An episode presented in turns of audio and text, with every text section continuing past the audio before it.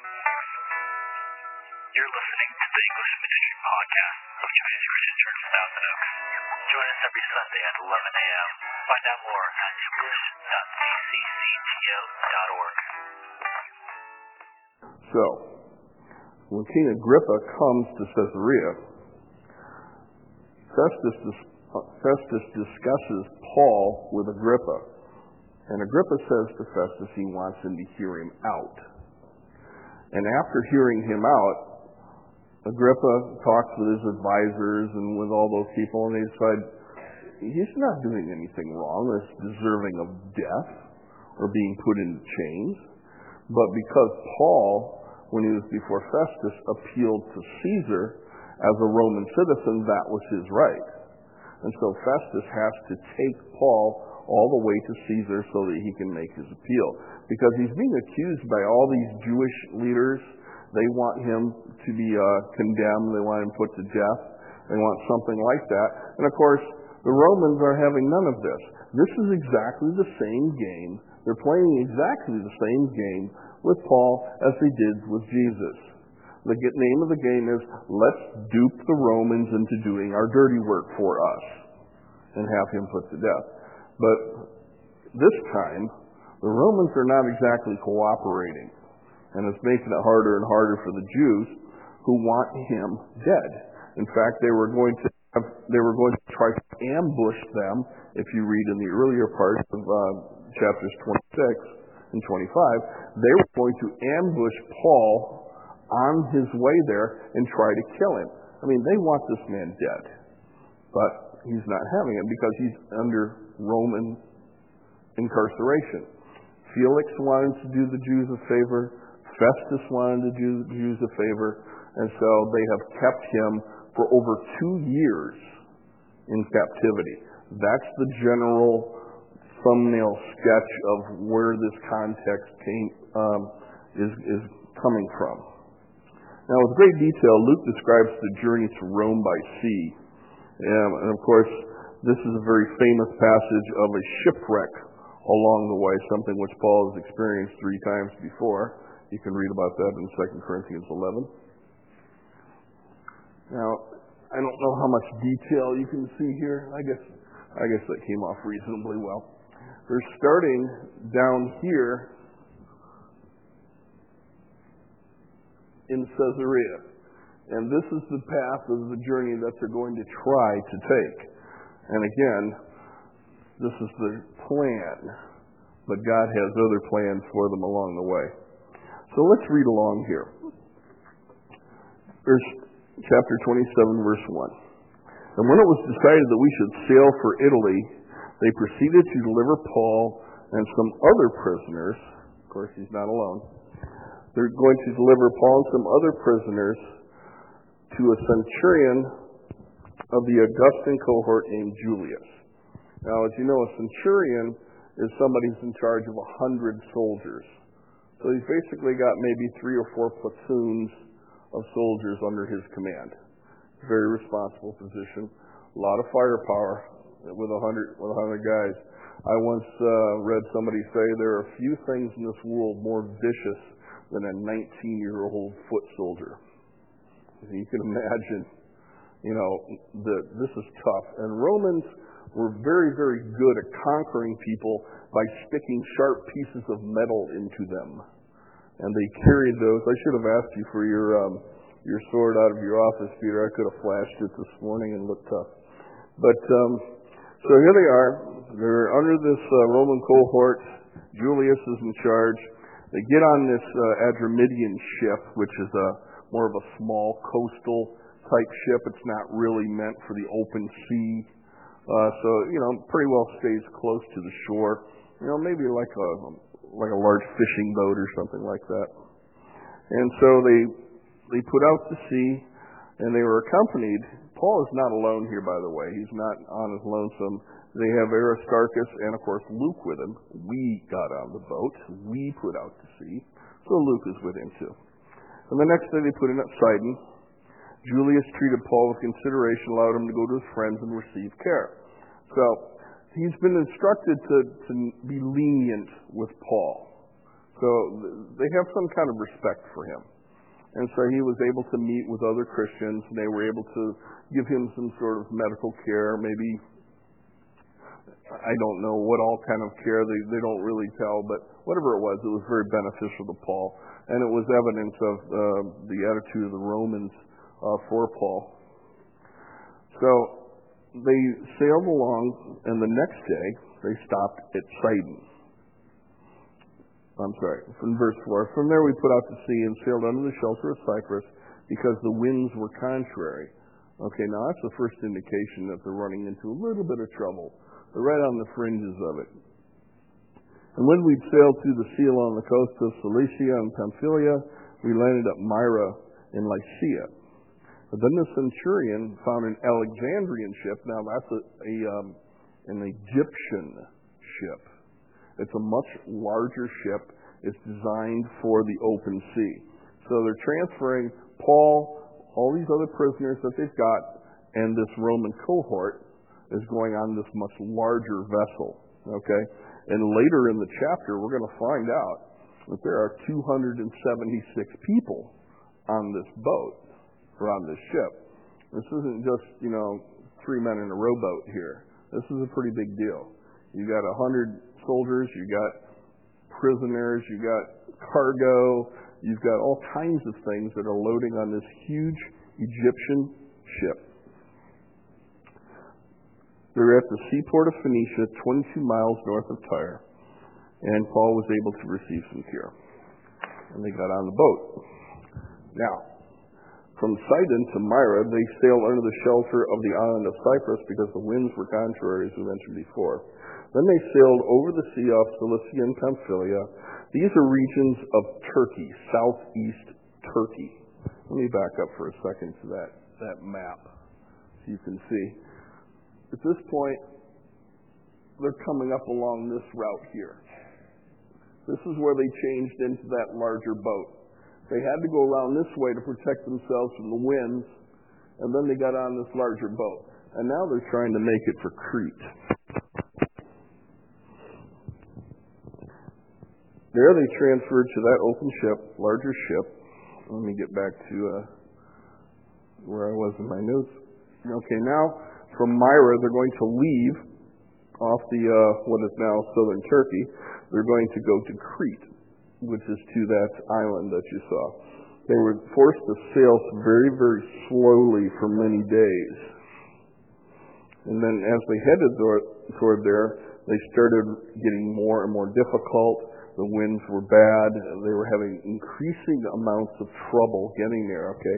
So the trouble is just sort of slowly building. It's like watching that hurricane in Texas coming on shore. You know, here it comes. It's coming on slowly, and it's getting worse, and it's getting worse, and it's getting worse. Okay, so they arrive at Fair Havens on um, the island of Crete.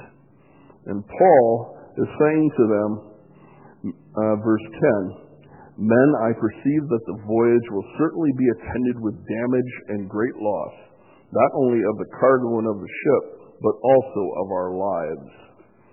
Now, this is Paul just speaking on his own here. He's not necessarily speaking at the um, prompting of the Holy Spirit, but he's thinking this is only just going to get worse and worse and worse. So we better put up somewhere or we're all going to die. And they were sort of like, well, you know, I don't think so. Uh, Fair Havens, however, was not suitable um, harbor for them to spend the winter there because this is heading into late fall, and they don't want to spend the winter at Fair Havens. It's just not a good place to do it. So they decided to go for Phoenix, which is a city on also on the coast of Crete. Now Paul has just told them, I don't think we should go anywhere. You know, even if it's difficult, we we should just put up here and deal with it for the winter. And the the um, captain of the ship, he's like, oh, I don't know. Let's see. Uh, and because the harbor was not suitable for wintering, verse 12, the majority reached a decision to put out to sea from there. If somehow they could reach Phoenix, the harbor facing southwest and northwest, and spend the winter there. Now, Paul was overruled by the guys on the ship, okay? They're on this island in, in Fairhavens. And they're thinking, okay, we just need to shoot up the coast a little bit. We just need to rip up there, and then that'll be a better harbor for us, right? That's like somebody sitting here in Los Angeles, and they say, LA is a bad place to spend the winter. Let's go to Santa Barbara. And one guy says, if you go to try to Santa Barbara, we're all going to die. Well, come on. You know, they're probably like that. Like, you know, we're skilled seamen. We can get from Los Angeles to Santa Barbara. Nobody's going to die. All right? was going to overrule. So Paul was overruled. Okay, so what happened then? They've got the contrary winds. They got difficult winds. Let's try that again. You can get a look at that um, map once again. This is where they're at. They've made it. Whoops. Sorry. They've made it from here over to here to Fairhaven. Now, all they want to do is go from here to here. That's it. That's why they're saying, hey, look, you know, we can get from there to there. Right? Tell God your plans. Paul against Paul decided against or, or advised them against it. It's very dangerous. The fast, the day of atonement, the scripture tells us, had already happened. Now, if that's if this was about the year 59, the fast of the Day of Atonement would have been about October 5th. So they've been at sea now for several weeks making this journey. And the, and the weather, of course, winter's coming on, the weather's getting worse and worse and worse, right? Paul thought it would end in disaster. His advice was turned uh, over by the majority and just let's go on up to Phoenix into the tempest. Tempest. Okay, so they had favorable winds at some point, and they set sail along the coast of Crete. Okay, now here comes the tempest. They tried to get in at Phoenix, and they couldn't. It blew them off the coast. You saw how that instead of going in up to Phoenix, it blew them away from the island and it was just simply too tough for them to make it back into that harbor at Phoenix. There's a headwind that's called uh, Euraquilo or Euroclydon, depends on what language you're talking about. This is a sort of wind that is very contrary to shipping in that area. It, it makes it impossible to navigate. You can't navigate into it. You know, we have our our, our winds, the Santa Anas, we all know what the Santa Anas bring. They bring hot weather, low humidity, and allergies. Well, these, these winds here these will blow them off the island into the open sea, and not under very controlled conditions. So they can't head into the wind. They're running under the shelter of an island um, named Clauda, about 23 miles south of Crete. They secured the skiff, or the dinghy, which is the small boat that uh, you use to get from the big boat onto the shore and back and forth and so forth, the little shuttle, because they were probably towing it. And in all this tempest and rain and all this stuff that they're getting, this, the thing was probably filling up with water. And so they had to get the thing onto the big ship and then secure it. And then they used the ropes or the cables that they were using to tow the dinghy to undergird the boat. They, you literally put the ropes underneath the bottom of the boat, you pull them across, and you tie it together. It's a way of strengthening the integrity of the structure of the boat so that it can handle um, the more difficult weather better. Now, they were afraid they were going to run aground on a place called the uh, Syrtis Sands, which is a shoal off the coast of Cyrene. So they struck sail and allowed themselves to be driven by the wind. Now, it just, again, worse, worse, and worse. I don't have any more adjectives for you. You run out pretty quickly here. It's just slowly getting worse. Now, at this point, they're getting pretty concerned because it says on the third day of this, verse 19, they threw the ship's tackle overboard with their own hands. You know what that is? You know what the ship's tackle is? That's all that rigging and all that kind of stuff that you use to get cargo on and off of the boat. Okay, they're not doing this by hand or by basket. They've got maybe some kind of crane. They've got some kind of uh, ropes and some kind of other equipment that they use to get cargo on and off the boat. And so they've decided, uh, I don't think we need this anymore because if we keep this on the board, it might, you know, kill us. So they're trying to lighten the load of the boat to make it more seaworthy so it's not waddling so low in the water. So they throw all this expensive, very expensive stuff overboard and let it sink so that they can uh, hopefully uh, take care of themselves a little better. So they throw it overboard. Many days the tempest blew, clouds obscuring sun and stars. They're starting to lose all hope that they're even going to survive. They had a long abstention from food. This storm lasted about two weeks, and they had not eaten for a very long time. That's one of the most difficult things to do on a pitching sea is to serve meals. It's, it's virtually impossible. But Paul admonished the crew for not heeding him. He urges them to take courage now he's changed his tune from we're all going to die and the ship and the cargo is going to be lost. And now he's changed his tune to I think uh, just the ship and just the cargo is going to be lost, but we're all going to live. But this time, he, the basis for this was on an angelic vision, verse 23 and 24. For this very night, an angel of God to whom I belong and whom I serve stood before me, saying, Do not be afraid, Paul. You must stand before Caesar. And behold, God has granted you all those who are sailing with you. Therefore, keep up your courage, men, for I believe God that it will turn out exactly as I have been told. But, condition, but, we must run aground on a certain island. So they've got a goal in mind here. They want to run the ship aground. And God is going to do this in order for Paul to survive so that he can make his appeal to Caesar because Paul is making his as Paul is making his appeals up the chain of command, he is sharing the gospel with increasingly authoritative and influential individuals up the chain.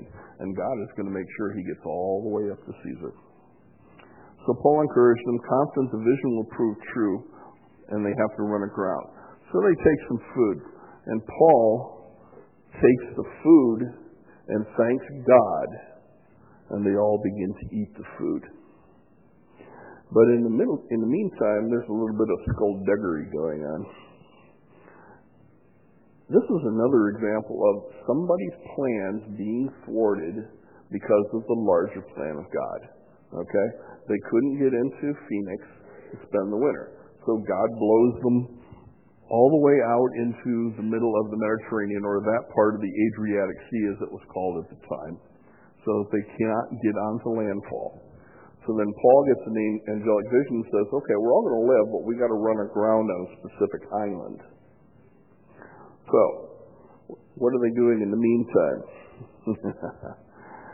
Verse 28. And they took soundings and found it to be 20 fathoms.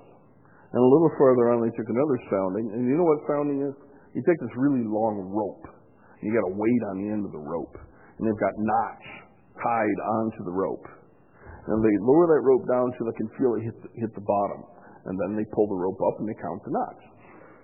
And that way they know how far down the bottom of the sea is below them.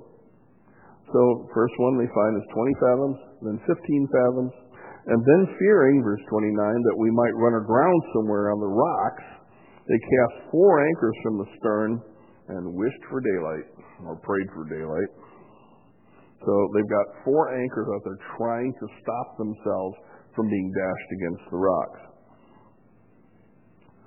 And as the sailors were trying to escape from the ship and had let down the ship's boat into the sea on the pretense of intending to lay out anchors from the bow. Okay, they've cast these anchors off the stern of the ship.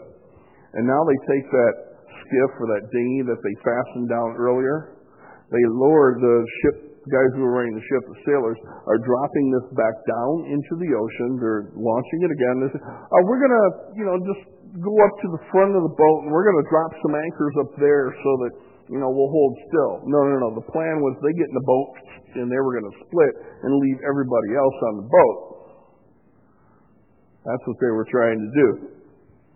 Now, you can imagine that's sort of like being on an airplane and, uh, uh, you know, somebody opens the door and the pilot and the co-pilot jump out with parachutes.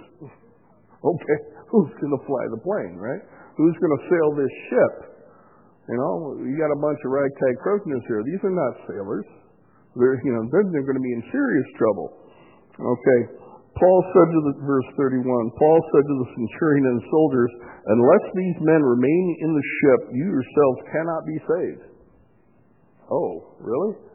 Well, before Paul was overridden, well, they didn't listen to him.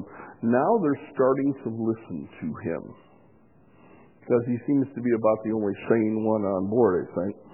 Then the soldiers cut away the ropes of the ship's boat and let it fall away. So they didn't let them get onto the boat. They just walked over there, cut the ropes to it, and let the let the little boat go.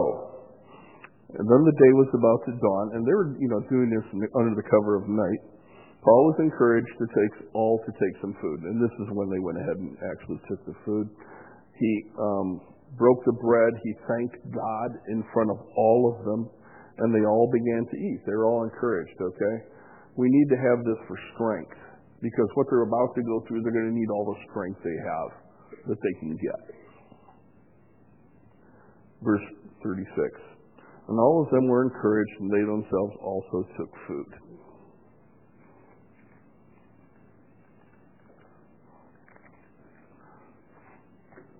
Okay, okay, here we go. Paul's got everybody eating. Day's about to dawn. They had been fasting for about two weeks, necessary for their survival. Paul then took bread, gave thanks. They all ate, and there were 276 people on board. So there was a big meal.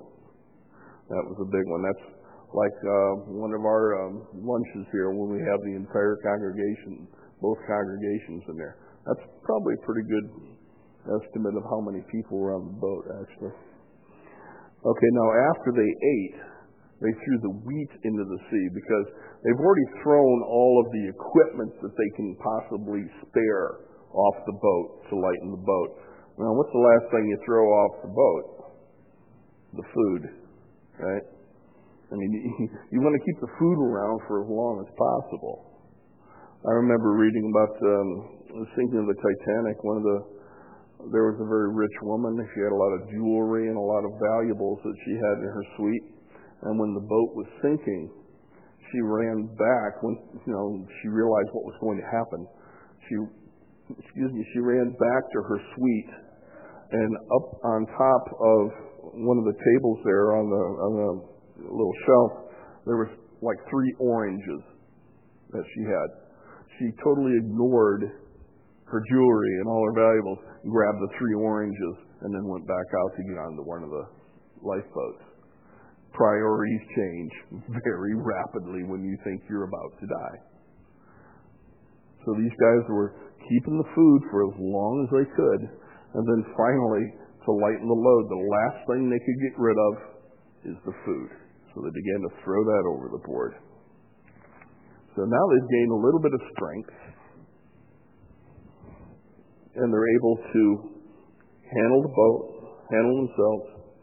You've got this Roman cohort here who's still keeping things under control. They managed to keep the crew on board, probably at sword point, and they're going to wreck the boat.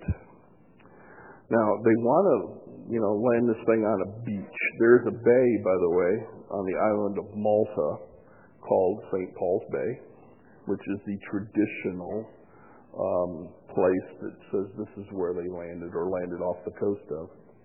They didn't know what the land was, but they saw the bay there with the beach. This happens to be the island of Malta. I believe I have the map again, yes. so now they've made it all the way over here. They're in the storm. Here's two weeks worth of travel here. They're being driven along, and after two weeks, they come within sight of Malta over here. They're, they're not quite up here to Rome. Rome is up here. And so they're making for Malta because they can see it there. So they cast off everything else they had left, the anchors. I mean, when you're letting go of the anchors, you're nearing the end. Let go of the anchors, the rudder ropes, and they left the mainsail and made for shore. But they hit a reef or maybe a sandbar, a shoal where the two seas met. The bow became stuck. And then the back end of the ship, the stern, started being broken up by the waves. Okay? So we're stuck here. The ship is coming apart. This is it. What are we going to do from here?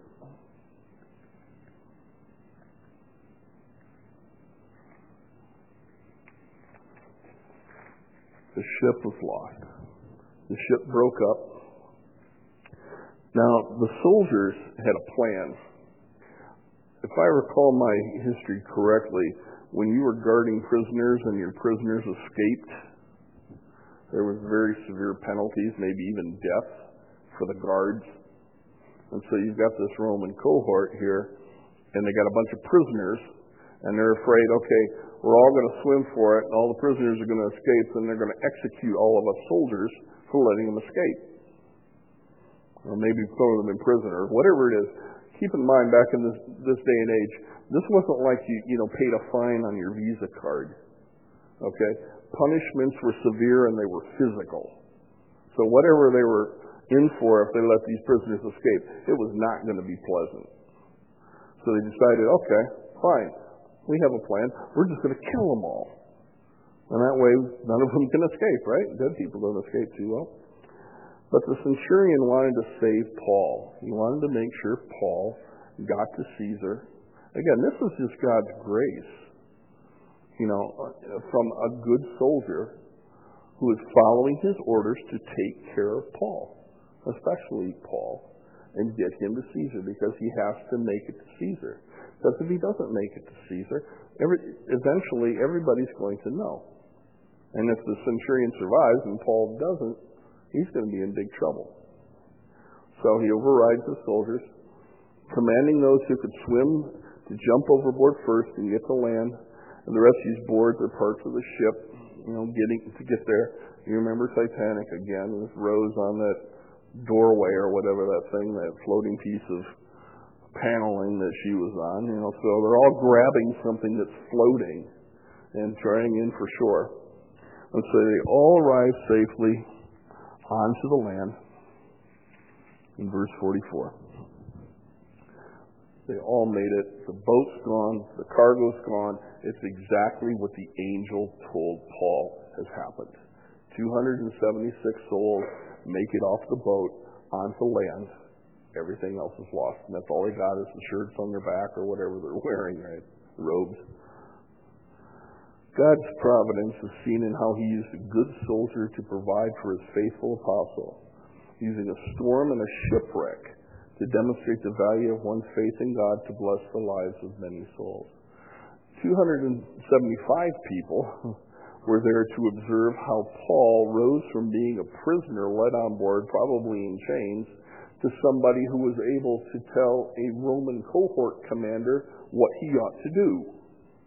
That's, a, that's quite a transformation. You know, that's like somebody coming out of the county courthouse jail up here and going all the way up to the, you know, the head sheriff of the county, and the head sheriff of the county is, you know, listening to the prisoner going, yeah, you're right, we'll do exactly that, you know. That's quite a that's quite a journey he's made, not just on the ocean, not just on the sea, but also in the eyes of man that are around him. And that's the hand of God on the Apostle Paul. So now they finally made it over here to Malta. They're on the shore. Now what? Turn my pages here.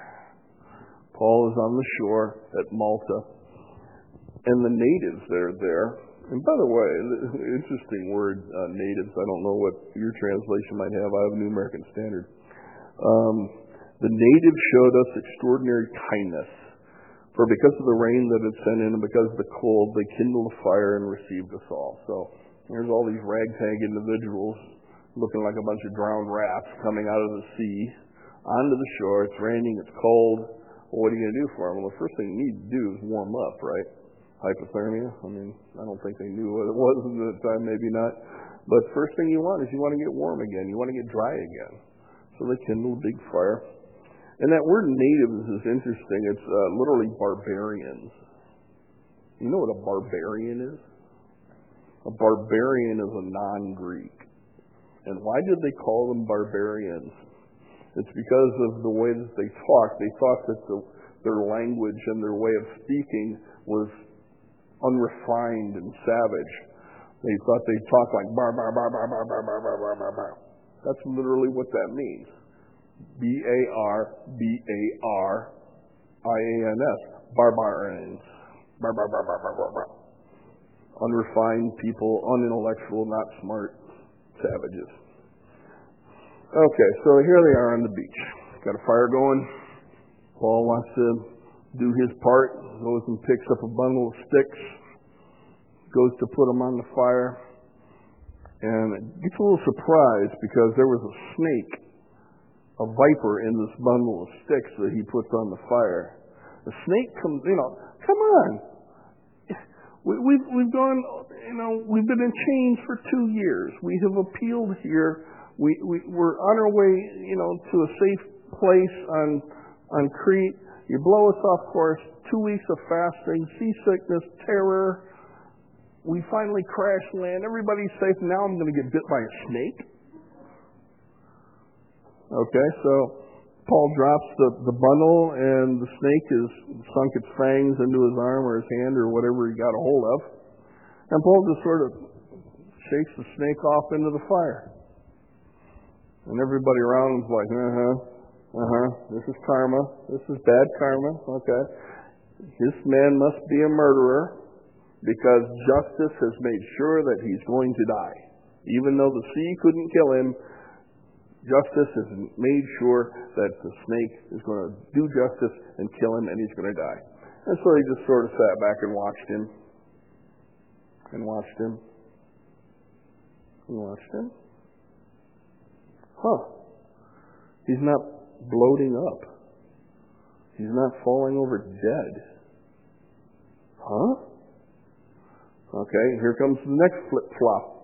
We go from being somebody who they suspect to be a murderer to thinking he's a god, small g, a god, because he can shake off this snake bite.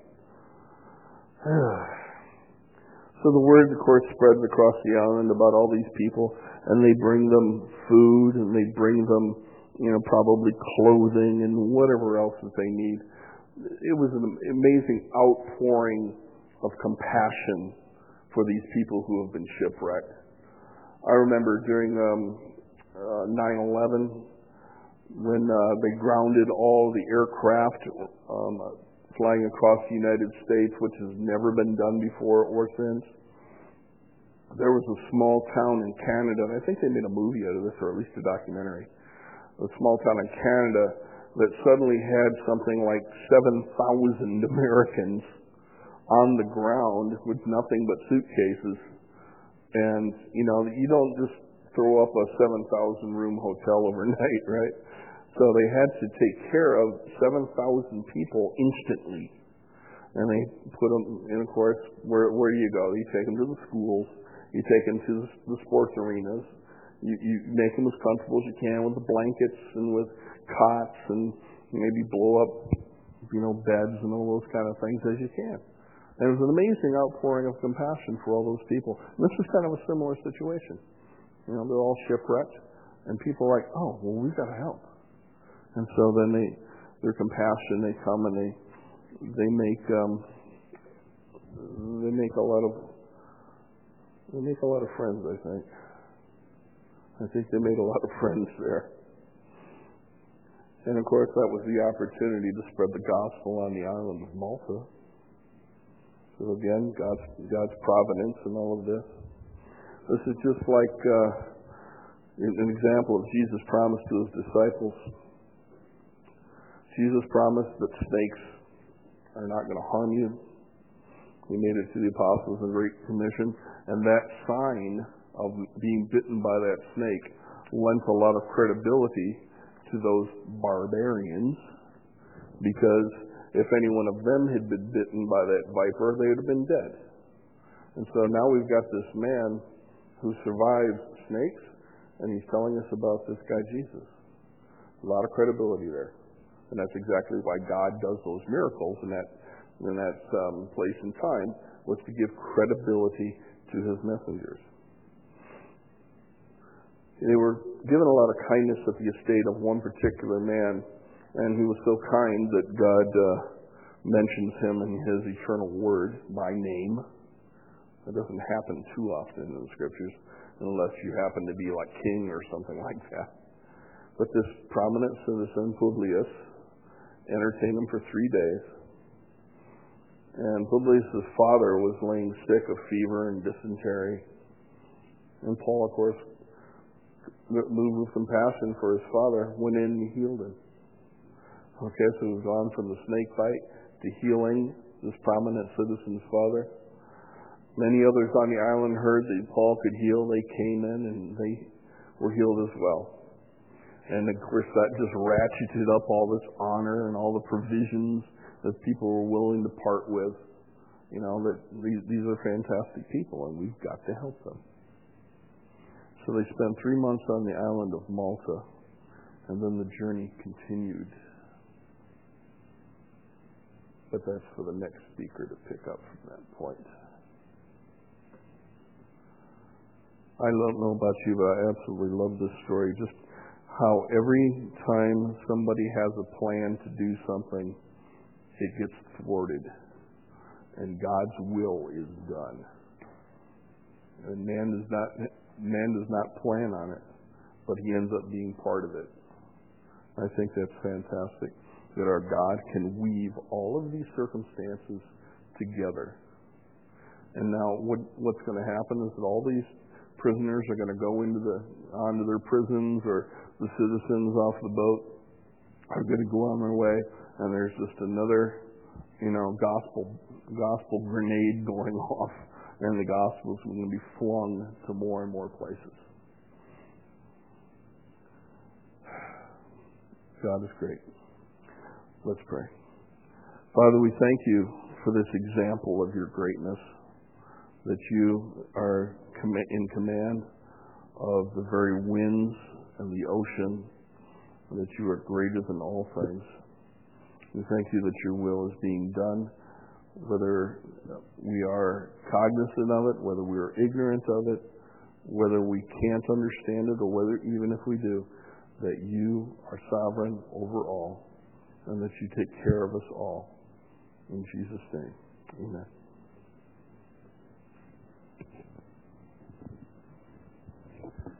Let's all stand as we sing our last our response song.